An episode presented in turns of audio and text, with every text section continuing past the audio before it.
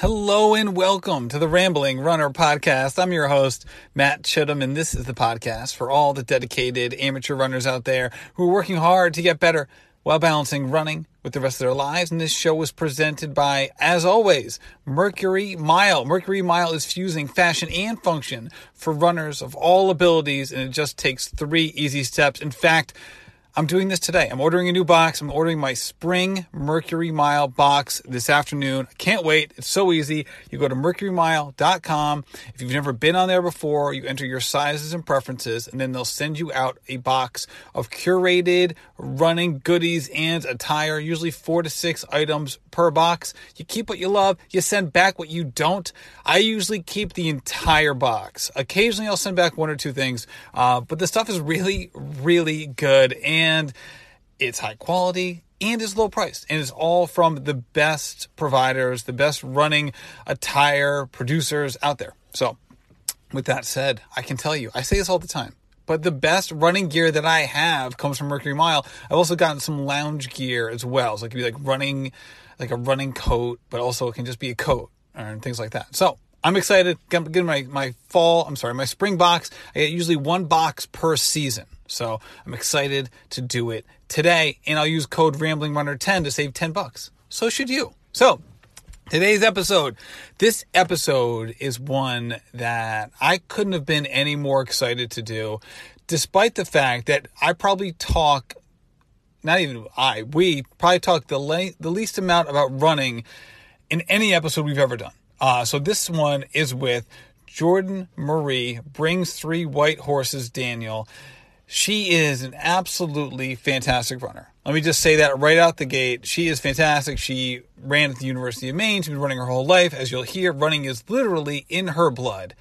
Um, but we don't spend a lot of time talking about running. We talk a lot about the the parts of her life and her history that she is working to basically correct in society and I'm not going to spoil it. I'm going to let her talk about it. But she's using running as a way of gaining um, just notice for the causes and things that she believes in and does it in a way that has really garnered a lot of attention. Uh, she's been recently in Sports Illustrated, she has been in Runner's World, as well as a cadre of other publications and websites. She's just a phenomenal person, working hard to make the world better and her community better. And I couldn't have been more proud to have her on this episode. Uh, before we get in, I do also want to say thank you to Lowell Running. That's L O W E L L.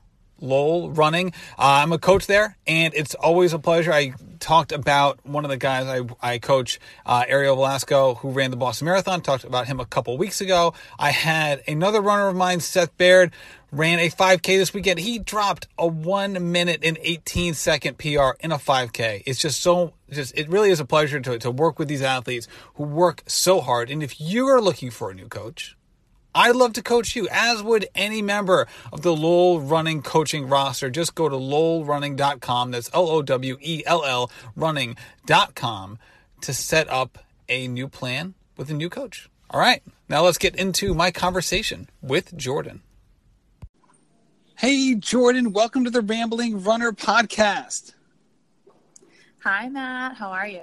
I'm doing great. Thank you for doing this. I have to be honest, full disclosure to the listeners. We tried to do this a couple days ago, but you're like you're like the busiest woman in running. Like you went right from the Boston Marathon to you were like doing these crazy camping trip. We tried to do all your camping. It didn't sound great. So here we are doing episode, you know, I say episode number one, but part two. We're we're diving in. Yeah. we'll get it this time. We'll get it. That's for sure. So again, thank you for doing this. You had I guess one, you know, I think feel like your race at the Boston Marathon was one of the the the personal stories, and obviously your story is much more than a personal one, but your race itself was one of the biggest takeaways for me for this race. Um, so I really appreciate you coming on. So just a little backstory: when did you decide to run the Boston Marathon for this year? Um, well, thank you for that, uh, for saying all that. Um, I decided back in mid February to run the Boston Marathon. I was asked by Dustin Martin, who is Dene Navajo, um, who is the executive director of Wings of America, uh, to run and fundraise for Wings of America, which is a Native owned organization um, looking to build healthy, strong Native communities through Native youth running initiatives. Um, and so I was fundraising for their Pursuit program, which brings five Native youth to Boston to participate in the BAA 5K, which has over like 10,000 runners in it, um, as well as a Harvard University college visit too, since all of these youth are now looking forward and looking ahead towards their what they're going to do after high school. And so that was just a great opportunity, and it was their third consecutive year doing it. Um, so I just really thought, one, I love running. I love working with Native youth, um, and I love Boston. I miss New England. So um, returning back to that city and running 26.2 miles for a much greater purpose than I ever thought of, um, it all just aligned and just worked out perfectly.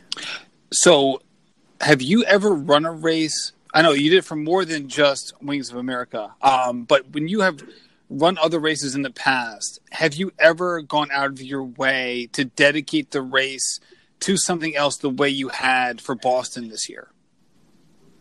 Um, I would say definitely Boston this year was different in and of itself, but I ran the Boston Marathon really injured in 2016.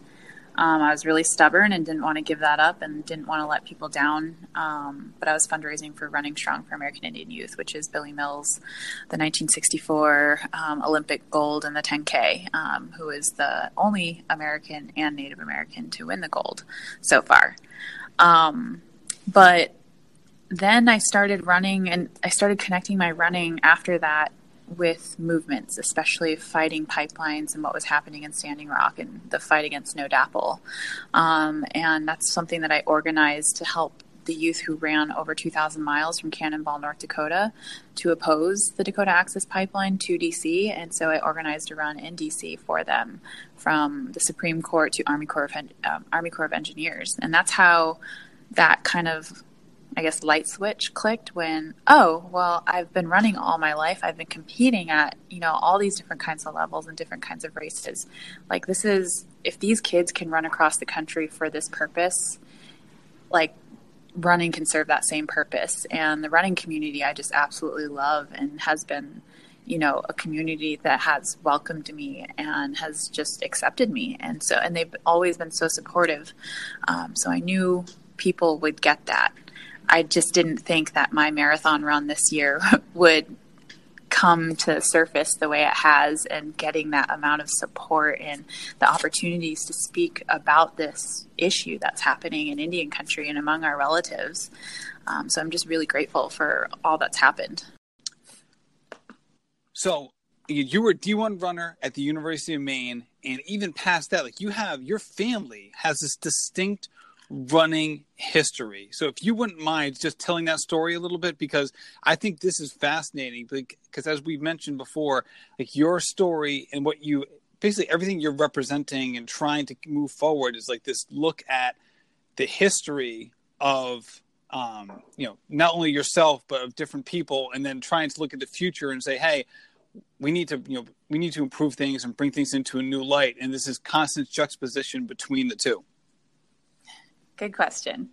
Um, yeah, so my family running history, you know, has began way before I ever existed. Um, my grandfather was a D run runner for the University of South Dakota, um, track and cross country, football player, basketball player, inducted into the Hall of Fame. Um, he has beaten Billy Mills, their friendly rivals, and their family um, in the mile at the Corn Palace Relays, which Billy Mills always jokingly like gives credit to my grandfather that he beat him in a race. Um, and so that's always a funny story to talk about whenever I do get to see Billy Mills. because um, I have run for his organization, Running Strong for American Indian Youth, and I volunteered for further organizations several times.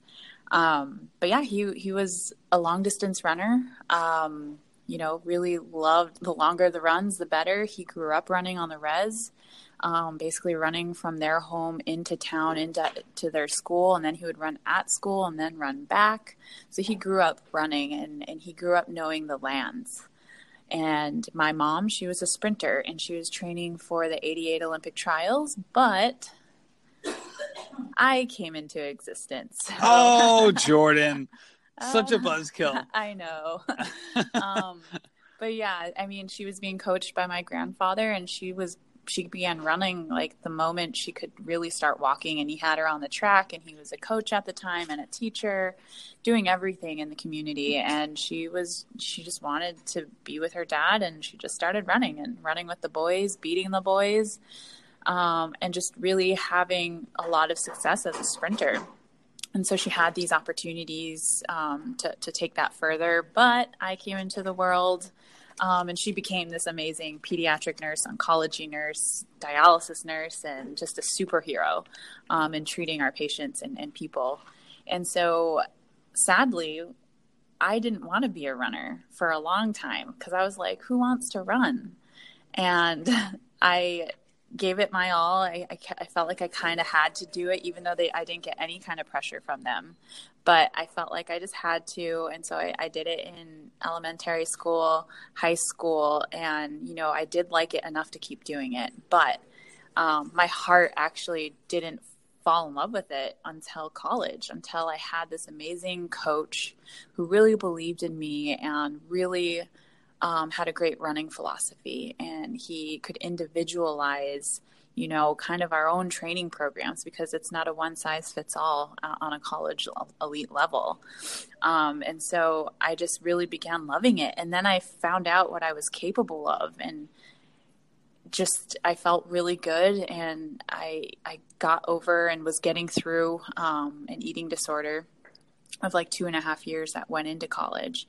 And once I got healthy from that, it's like running clicked and running got even better. And I was starting to take off like 30 seconds or more on PRs from high school going into college and then qualifying for, you know, ECACs, New England's, running in regionals for the relay team with my squad and it was just an amazing experience. And then even after that I started running for New Balance Boston and my coach Dan Green who still is coaching me now is just you know they've been so great and I've been able to hit some PRs but he also knows that I want to work and help my relatives and my people. And so I he knows that I put that first now and with my running um, trying to train for half marathons and marathons um, seems to be the easier thing to do than trying to train for track um, in terms of having a full time job and trying to organize too at the same time. And so it's I'm really blessed to have a coach that is very you know relaxed and lenient and flexible um, with the things that I want to do. And so it wasn't any surprise to him that I took this opportunity to run the Boston Marathon for something more than to just reach the finish line or run a certain time. And when you had that paradigm shifting uh, moment in college with your coach, of you know, you, all of a sudden you started approaching running in a different way, and it started feeling different for you. What exactly, how exactly did it start feeling for you, and what did, and what exactly did were the feelings that you left behind when you made that switch? I think the biggest switch really came down to when, you know, I admitted that I had a problem, that I had an eating disorder and I needed help. And the people that came in, family and friends, my coach, um, that really helped me get back on my feet because in high school, I had it the last year and a half of high school. And I was reaching good times where I was making states, you know, doing you know good enough to make it on the podium but it wasn't what i was capable of doing. But it felt like such work because i was putting my body under that kind of stress and it was making me have a disconnect with loving running.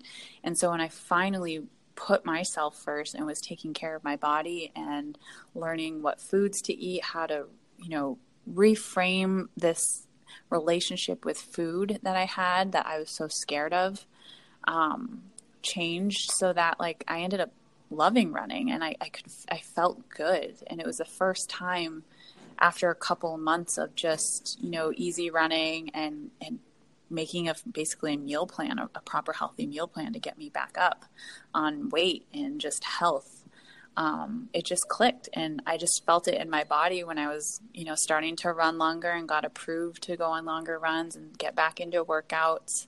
Um, and my body just felt really good and i think that's just when it clicked and then with every run i was just connecting with my teammates connecting with the competitive side of it and really loving it and really enjoying pushing myself and enjoying pushing myself to that pain that I, I want to feel, or else I know I'm not doing a good enough job. And just connecting with the lands and my environment because we had so many trails at the University of Maine, and you could always run so many in one week and not ever run the same one twice. And I loved that. And it was just it was just a life changing experience when I finally got help and started taking care of my body. Now, I don't want to linger on this subject for too long because we have so many other things to talk about. Mm-hmm. But that's not to say that this isn't, isn't, an important topic. In fact, I'm recording an episode tomorrow with Carrie Tollefson about this exact topic about you know teenage girls and young and women who are in college who are going through this and the various pressures that they go through. So, is the last question on this topic is if you were talking to a young woman who was going through something similar that you did how would you advise them to just what advice would you give them? Frankly i'm not going to steer it in one way or another. Um i would say talk to somebody i i didn't really feel like i had anyone to talk to. I felt alone in this with my thoughts and i would just really try and, and say to this young person to talk to somebody and you know to treat your body like you know it's a temple. You need to respect it and you need to nourish it. You need to feed your body.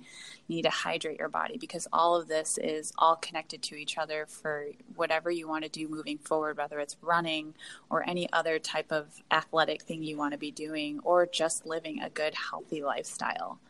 Um, it's not worth it, but I would definitely say reach out for help right away.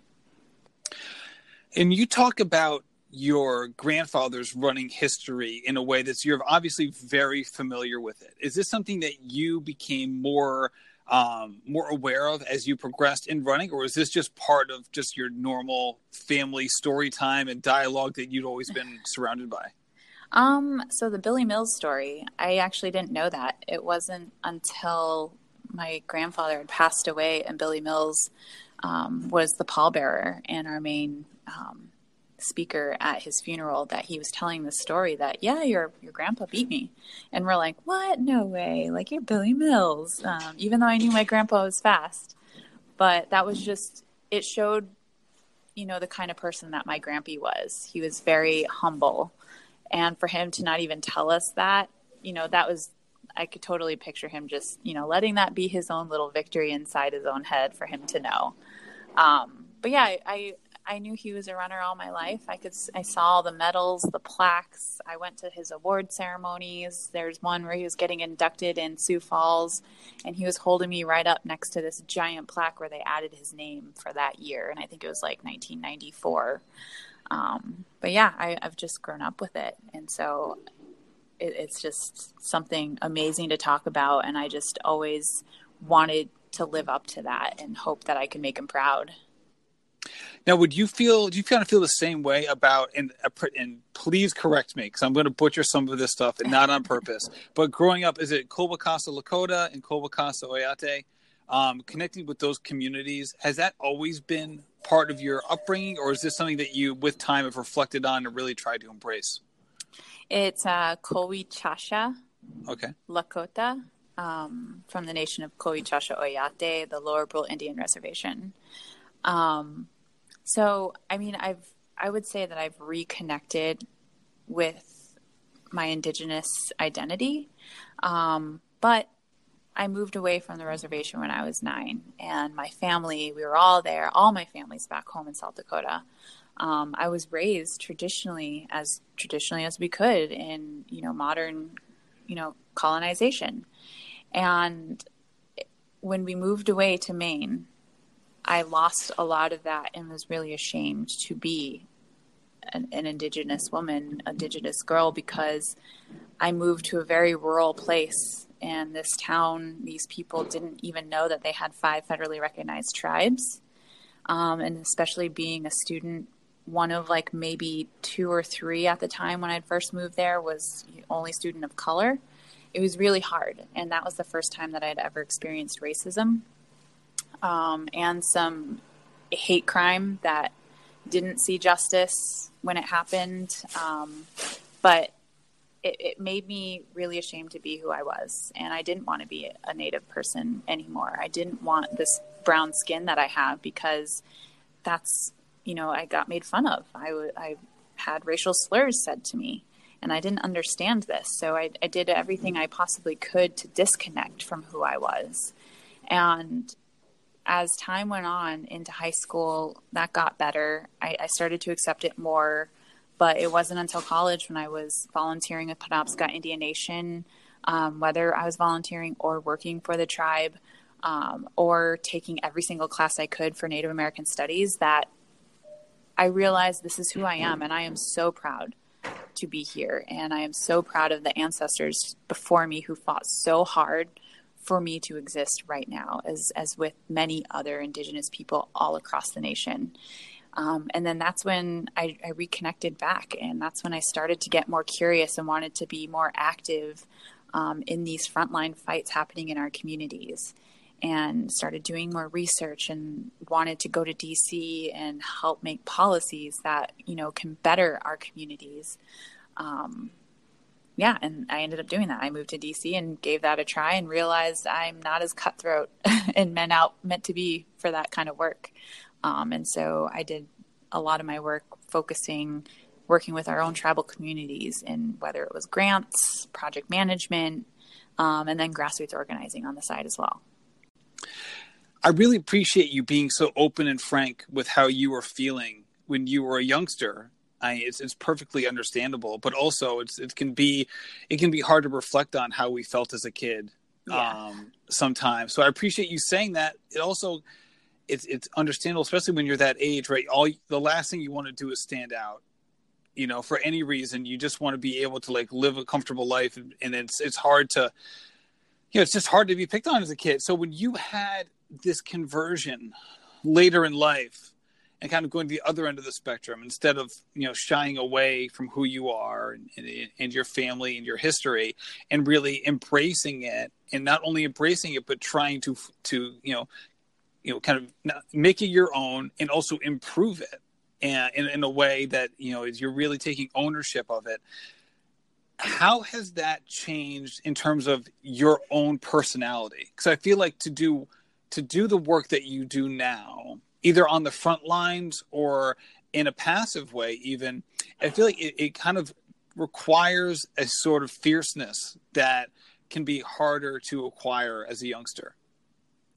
Yeah i mean everything my life changed i would say my life changed in 2016 when i went up to standing rock to see it for myself what was happening on the front lines and, and to literally my relatives, people who I really am related to, and my friends that I saw. Um, everything changed. And up until that point, the name that I was given during my coming of age ceremony um, that you go through when you become a woman, the name that I was given, I never felt like I lived up to it. I felt like it was a name that represented, you know, me doing something so grand and huge. And I just felt like I could ne- I, I could never live up to that. And I always kind of used to think that I got the wrong name. And it wasn't until 2016 when I started organizing and working a full-time job and then going to organize a rally two to almost seven times a week for weeks and months. Um, that I felt like for once in my life that name meant something. And I was living up to that. And it made me so proud. And it just gave me this this toughness, this courage and this resilience that I felt deep within me to just fight for my people, not just indigenous people but for all people.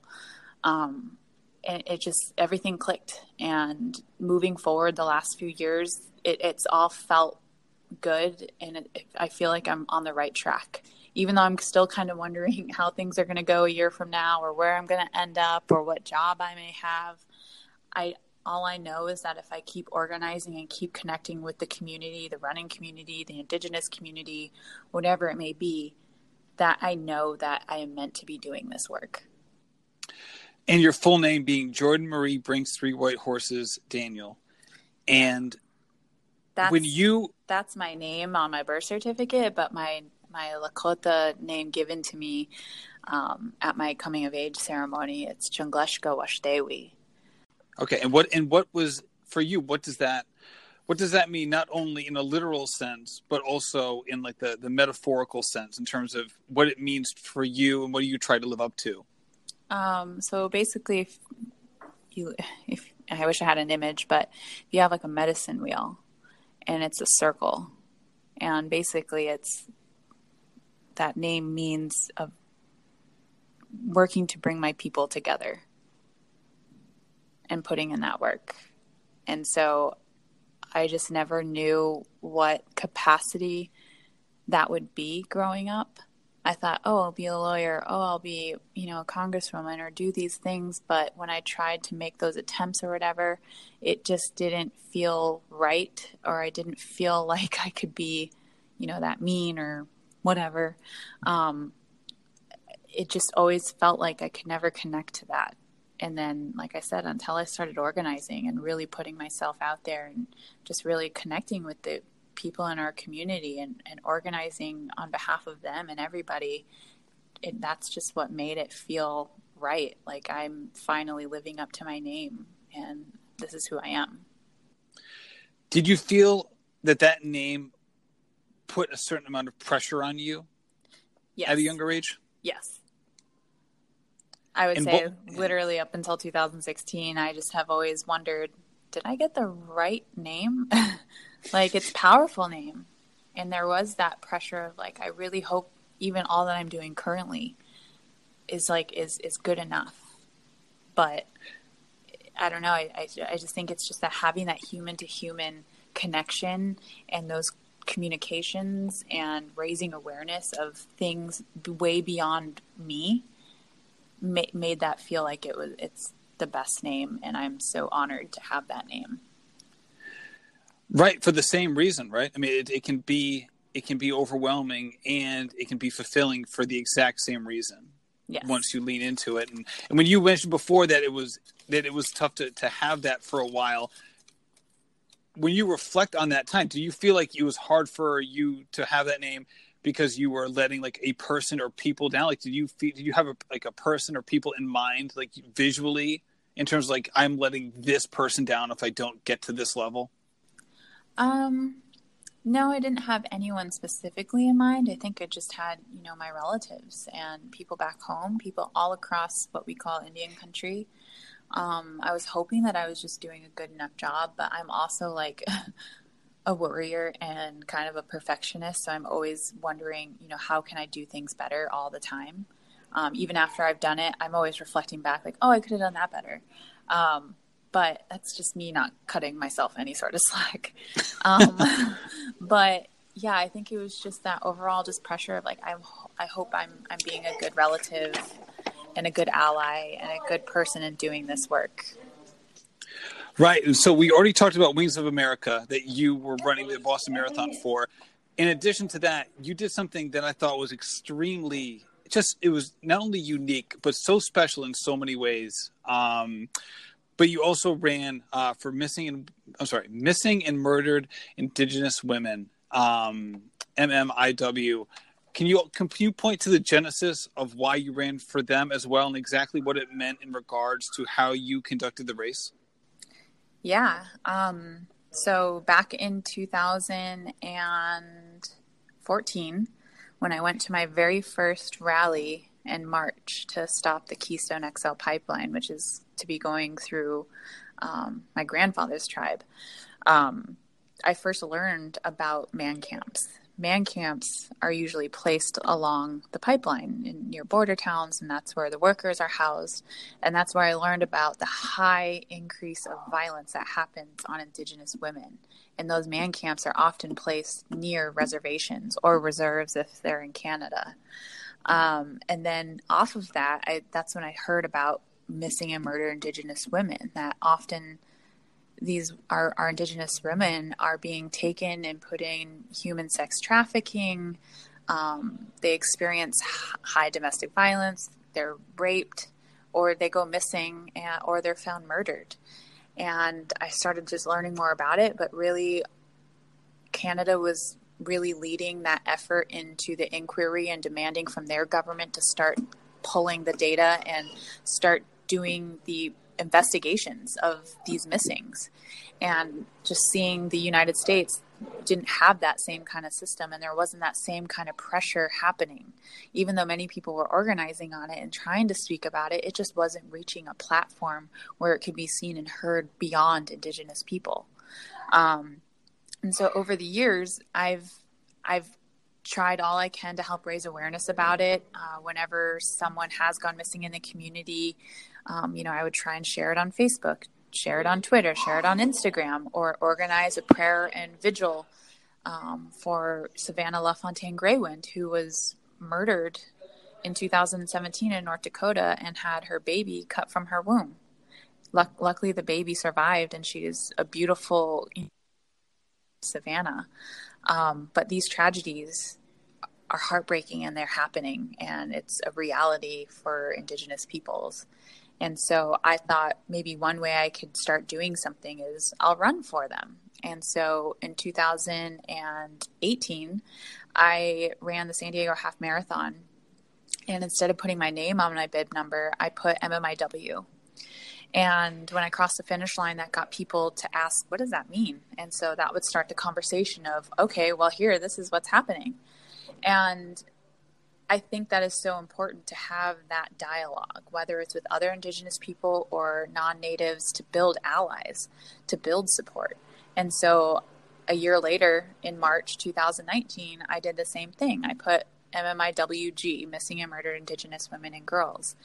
And that still got people to ask questions. And I submitted a story of why I'm running for this and why it's important to the um, the company that is putting on the half marathon, and they gave me a, a, thank you card and you know wrote this really long letter just talking about what it meant for them to read that kind of story and how they can help in the future for next year. And so that's really important. And so when I was asked to do this marathon to run in Boston again, with very little time to even train. Yeah, February is not the ideal buildup. I know we're no. talking about much more important things than running, but we do have to throw that part in there. Yeah. I knew I could reach the finish line, but I also like it I wanted to do it because it was for a good cause, but it wasn't perfect training wise, but I knew I had at least some training because I was running the half. But anyways, I I thought this would be a great time to do the same thing again. Put MMIW on me somewhere. And so I was working with my coach to try and update my uniform. Um, in right now it says Team Indigenous with tribal print on it, but we were trying to make it be all red with the white silhouette of the missing um, girl on it, and then on the back it would say like "Women are sacred" or "No more, no more stolen sisters." But the the logo I wanted, we didn't get approval until after the race. Um, and so we're going to be working on that now going forward and updating my racing kit. But instead, I was like, okay, well, I guess I'll just use face paint because I've seen so many other Indigenous women use the red handprint on their face to to really represent the silenced voices of Indigenous women from violence. And so I was like, oh, I guess I'll just do that. And so I kept it to myself. I only let my parents know and my partner um, that I that I was going to do something with paint. And they still had no idea to what magnitude I was going to do this in. And I made a list of the names that I was going to pray for. And as we were driving to the the Hopkinton buses to go to Athletes Village, my partner ended up driving me all the way out there instead of dropping me off in Boston Commons. Um, I just got out the paint and started painting my legs, and then um, put the handprint over my face. And during that time, it was very emotional. And I don't even think I realized what this really meant.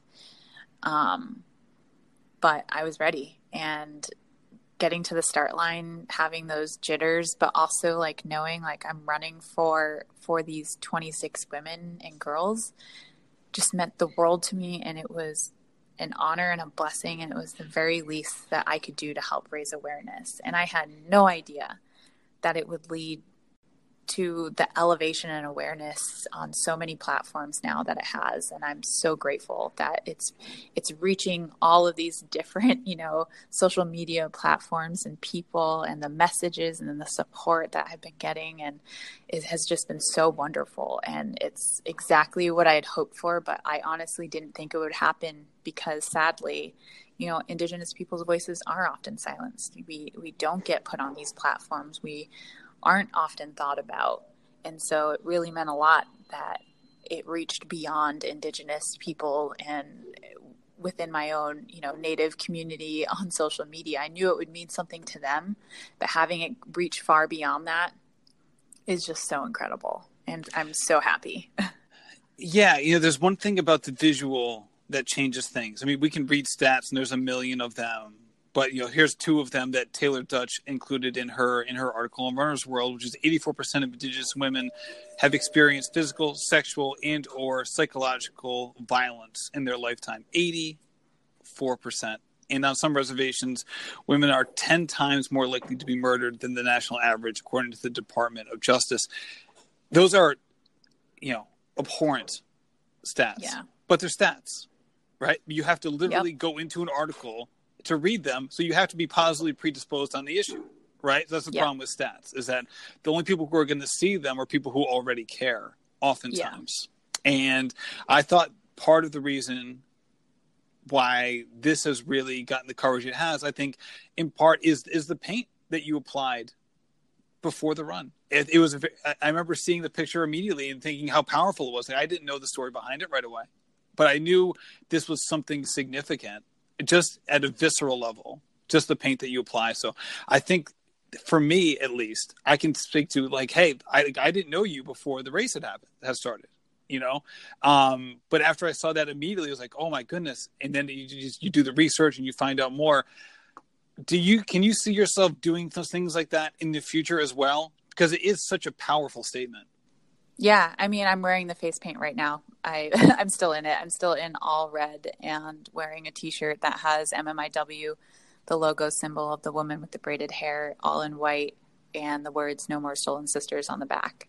Um, I, I do see myself continuing that, and I, I got that idea from other Indigenous women that have been doing that and stepping inside, you know, state capitals to speak to, you know, their, their congressmen or women, their representatives to, to talk about this issue. And so they inspired me to do it. Um, but I want to keep doing it because, you know, one, it's in solidarity and it's helping to raise awareness. And it's an image that we recognize, but clearly, you know, from what's been happening, it's an image that many people are like, whoa, what does that mean? And so I want I want people to be kind of like, whoa, what does that mean? And you know, take the initiative to figure out and do the research of why I'm running for for missing and murdered Indigenous women and girls. And so I, my plan going forward is to update my racing kit, and I'm gonna have the paint. The paint's gonna keep coming with me to races. I'm kind of experiment, uh, experimenting right now, finding the right paint that doesn't completely sweat off um, so, because by the time I finished Boston, basically I just had like the side of my cheek with the, like the the fingertips like still there, um, and the thumbprint. But uh, I'll I'll be finding hopefully the right one that can that fully stays. But yeah, I, I plan on every race that I do dedicating it to you know a missing and murdered person, a relative, a sister, a brother.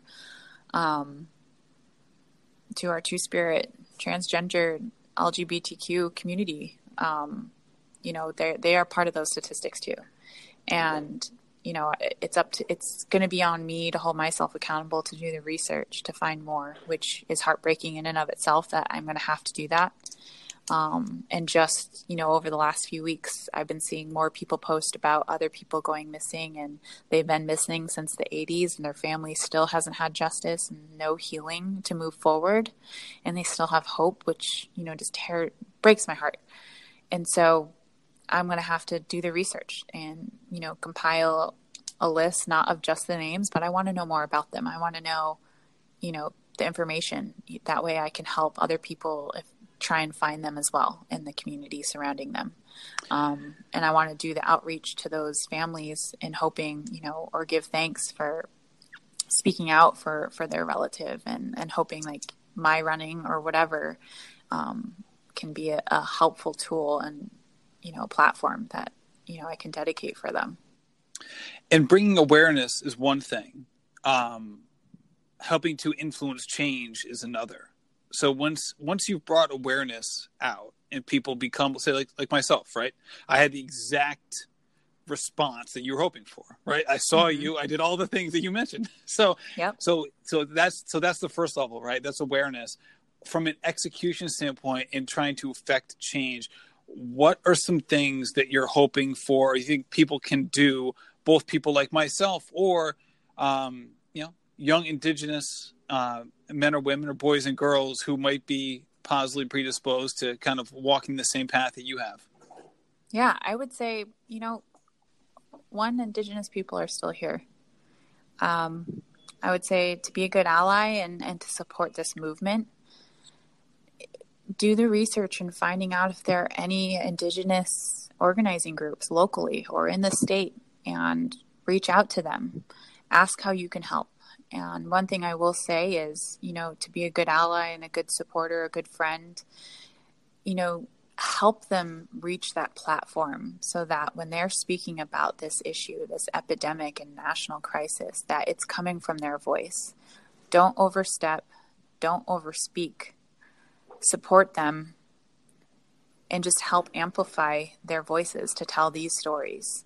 And so you you can do the research by finding out the groups, becoming friends, becoming an ally, doing whatever you can to support them. Um, if not that, find other Native organizations, you know, like the, the person who authored this report that came out under Urban Indian Health Institute, which is the first time we have, you know, actual real data showing, you know, what this epidemic is like in, in our communities. In, it was only taken from 71 selected urban cities in the US, and the statistics just from those 71 c- cities are terrifying. So I can't even imagine what it's like if you did every single city and town, every reservation across the nation. And it's just going to be completely devastating and heartbreaking to see those numbers. And Anita, she is the executive director of Sovereign Bodies Institute, and she's the one that authored that report with Urban Indian Health Institute.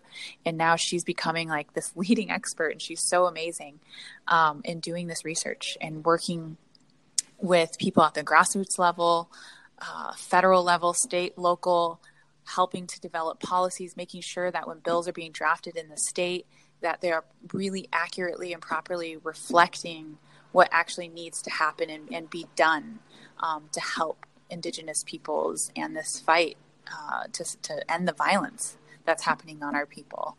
And so you can support organizations that really need, you know, the monetary help. And she's just starting off um, with Sovereign Bodies Institute. So people can donate to that. People can donate to National Indian Women's Resource Center, um, National Indigenous Women's Resource Center. People can donate to Urban Indian Health uh, Institute. Uh, you can donate to these Native orgs that are really leading these efforts in terms of trying to document, pull the data, trying to organize in the communities to try and develop solutions that are best for them in those communities because it's like I said, I don't think it's a one size fits all, even in this aspect. Um, but you can support on those efforts. And then once you feel like you are educated on this issue, like you know that this is a problem, that, you know, Indigenous peoples need help in being heard, go talk to your representatives, write to them. You can even just send them a printed copy of the Urban Indian Health Institute report that pub- that was published last year. You know, 5,712 cases were found in 2016 that Anita and Urban Indian Health Institute found of missings. Only 116 were documented in the Department of Justice. So that is a huge problem that those numbers aren't even being accurately reflected within our own government at a federal level. And so, you know, that's another kind of support you can do. Um, you know, talk to your representatives, tell them about this issue, and keep mailing them a copy or a handwritten letter or try it with running, try it with climbing, try it with hiking, try it with, you know, whatever ath- athletic sport that you, you know, are passionate about and, and love doing. Um, I'm really happy that I found that connection with running and raising awareness to really fit and feel like this is a new path I'm I'm running on now. And I'm continuing to do it. Yeah, I mean you're you're trying to make change and bring awareness to something or to to, to areas that are very serious which are, as you mentioned earlier, and, and I think you're, you're right on the money. They're heartbreaking. These are heartbreaking statistics. These heartbreaking issues, both generally and specifically when you go, you know, name by name. You know, the 26 people that you prayed for during the Boston Marathon, and then the last point too, uh, you prayed for your grandfather, uh, Niall Brings. With that said, you know, Jordan, at the same time, it's it's it's. I feel like you do this amazing job of trying to lead change and be part of a change in this really really impactful way. And yet at the same time you also seem like you live like a life where you embrace positivity as well. Like is that hard to do for you when you're in you're, you're you, you have these stats like at the upper levels of your brain. You're obviously fully invested in it. And this is this stuff is hard to hear. It's hard to talk about, I'm sure, because it can be so personal. For you, just in terms of living your life day to day, how have you been able to not only embrace these issues, but also embrace the part of your life that's kind of like the fun loving side without it being drowned out by this this heartbreaking side? Um, like I've said before, you know, I'm always my mind's always thinking and i'm always thinking how i can do things better or how i can make it better for the next time i do an event or you know whatever i'm doing. Um, but i can't shut my brain off. I'm always constantly thinking about that even if i'm on a vacation and i'm supposed to like you know disconnect fully from my phone or my laptop or something. I'm always thinking about how can i do better? How can i reach more people? How can i support these people um, but it's it doesn't feel like a job for me. It just it's natural and it's what I want to be doing. And you know, in my travels, you know, the last two weeks I've been able to camp and go trail running, run around a volcano, run in Klamath and and visit the Yurok tribe, see their the dangers of the fish hatcheries and fish farming that's happening there, learning about, you know, the Numu people up in Payahunadu, which is the Bishop area, which is the climbing, like climbing mecca of this nation, where tons of people go there to sport climb and and boulder, and just knowing those histories, I'm just so excited to be part of this environment and to meet new people.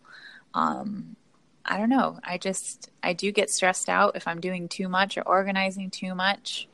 Um, but running's always that you know, that stress reliever for me or climbing. Um, but I don't know. I, I don't, I guess I don't really have like the best answer for that. I just, I'm happy to be doing what I'm doing. And I don't know. I don't know how to like not turn it off fully. no, I can imagine. And I know it was kind of an awkwardly, an awkwardly phrased question because it's one of those things where it's, it really is so important. And yet at the same time like I, when i follow you and i look at you know following you on social media and taking a look at things that you're involved in you know it, it really is you you really come across as this very positive person in light of trying to speak about trying to fix negative things. Yeah. I guess is like the, the, the reason i bring it up because i can see other people say say like i'll just put it in personal terms. Like if i was to be somebody who's trying to fix like these giant negativities. I can see it completely like drowning out my positive light. But yeah. it doesn't seem to have done that to you. Yeah, I mean, I will say there were moments and maybe even hours where, you know, it does really affect me. I'm exhausted mentally and physically and I just want to cry because of how hard this work is to do. Um, but knowing like if I if I stop doing it like I, I, I feel like I'm just not helping and I just I, I just want to be a good Lakota woman. I want to be a good indigenous relative. Um, you know, helping to make our futures better for our future generations. I want my children um, to hopefully live in a time where you know these statistics you know are are smaller. The numbers are decreasing. Um, i want all of our kids our future generations to live in you know a, a, happier healthier environment moving forward. And that work is is worth doing. And you know our, our ancestors before us you know they were thinking seven generations ahead. And so that's kind of like our mentality always moving forward is thinking about our future and how we can make things better. And, you know, I do take time for myself, um, whether it's going out for another run or, or praying or taking a day off or, you know, making my favorite snack or just, you know, getting a hug from the people most important to me that kind of helps recenter me and be like, okay, it's okay to feel these emotions. It's okay to be sad. It's okay to feel tired out. But like, this work is worth doing. And it helps so much when I have such a supportive community, people that I know, people that I don't know, that are there behind me, cheering me on, literally. And, you know, meeting new people. I love meeting new people and learning from them. And, you know, over my trip the last two weeks, I was posting, you know, where I was and I was tagging the actual indigenous lands um, where of where I was instead of the the towns or like the city. Um, because it's important to to recognize and acknowledge that Indigenous people are still here, and I can't tell you how many times, even in the last five years, that I've come across people saying really rude, ignorant, racist things, still thinking we belong in a textbook, um, or not knowing that they had tribes in their own state or not knowing that they actually live really next to a tribe. And so it just kind of blows my mind that, you know, even in 2019, we're still kind of forgotten and pushed to the side. And, and I don't want that anymore. And I, I enough is enough. And, you know, we need to be you know mobilizing organizing you know elevating indigenous voices and indigenous people and centering them in these conversations and having it come from their mouth and have their stories told and that's what i want to do to help and that's what this run was for and it was the very least that i could do to help raise awareness and i'm just really grateful for the support and the attention that it has gotten that these women have gotten and thank you for doing it. Uh, not only um, you know the the race and everything you've done, but this podcast as well. This has been a wonderful conversation, very instructive in a lot of ways. But um, whoa. I don't know what that was, but um, but thank you for doing this. I really appreciate it. But I will say, lastly, there's no easy transition, so I'll just dive right into it. You did run 302.11 on not a lot of training. um, so what does you know the rest of 2019 hold for you from a running perspective? Well, I'll be talking to my coach very soon in the next couple days, and we're going to figure that out. But I just want to say, like, that race, I don't want to sound like I'm cocky or, or anything like that, but that race, coming off of a sickness prior to two weeks and having to take rest and being nervous about how that was going to affect me. Um, and then running for 26 women and praying for them, I was super nervous of how this you know race was going to go and it was the first time that i was actually you know healthy going into it and so you know every mile that came it just felt so like it was a long run like i was just on a sunday long run and it i was sore the next couple days after i crossed that finish line but honestly it was such a comfortable race and i I know I can do better. And I, I stopped at every water stop because of the sickness that was prior um, that led to really bad dehydration and um, protein breakdown. And so I was advised to really stay hydrated. So I got really nervous and stopped at every water stop to chug a little cup of water and chug a little thing of Gatorade.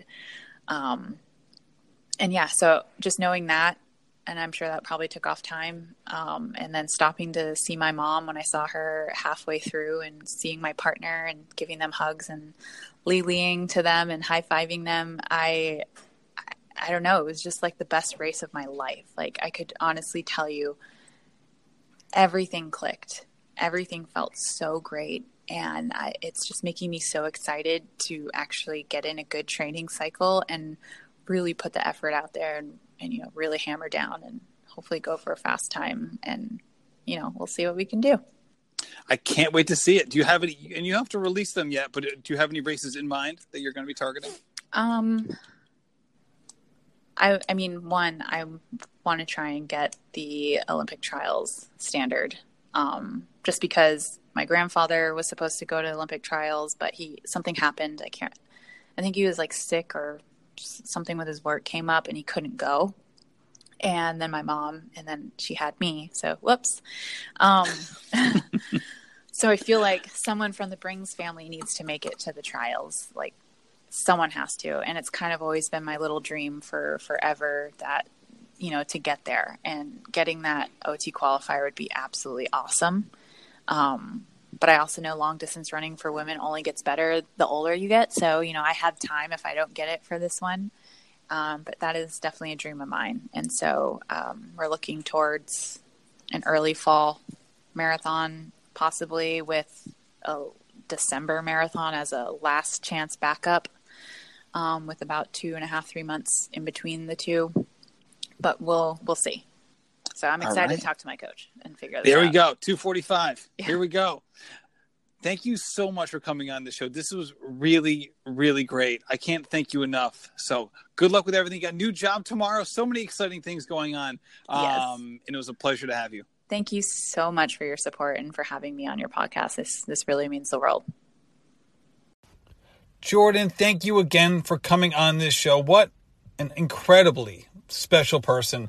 Uh, we talked about a lot of things in this episode. Uh, a lot of them were hard topics, frankly. Uh, you might have heard me kind of have having trouble spitting out a couple questions there. It's just a matter of trying to make sure that I'm, you know, phrasing things the right way because this these topics are tough, and I really give her a lot of credit for going after this and really working hard to change society and to, to work hard to improve the lives of those affected um, by just tragic circumstances. Uh, it really is sad to hear, but she's working hard to correct it, and I couldn't be more grateful for people like her in the world who are working uh, so diligently to improve the lives for everybody. So, thank you so much, Jordan, for coming on the show. Thank you to Mercury Mile for being the presenting sponsor of the Rambling Runner podcast. Also, Lowell Running. You can check them out at mercurymile.com and lowellrunning.com. That's L O W E L L running.com. Thank you so much for listening. It's a pleasure to have you. Thank you, thank you, thank you, and have a great day.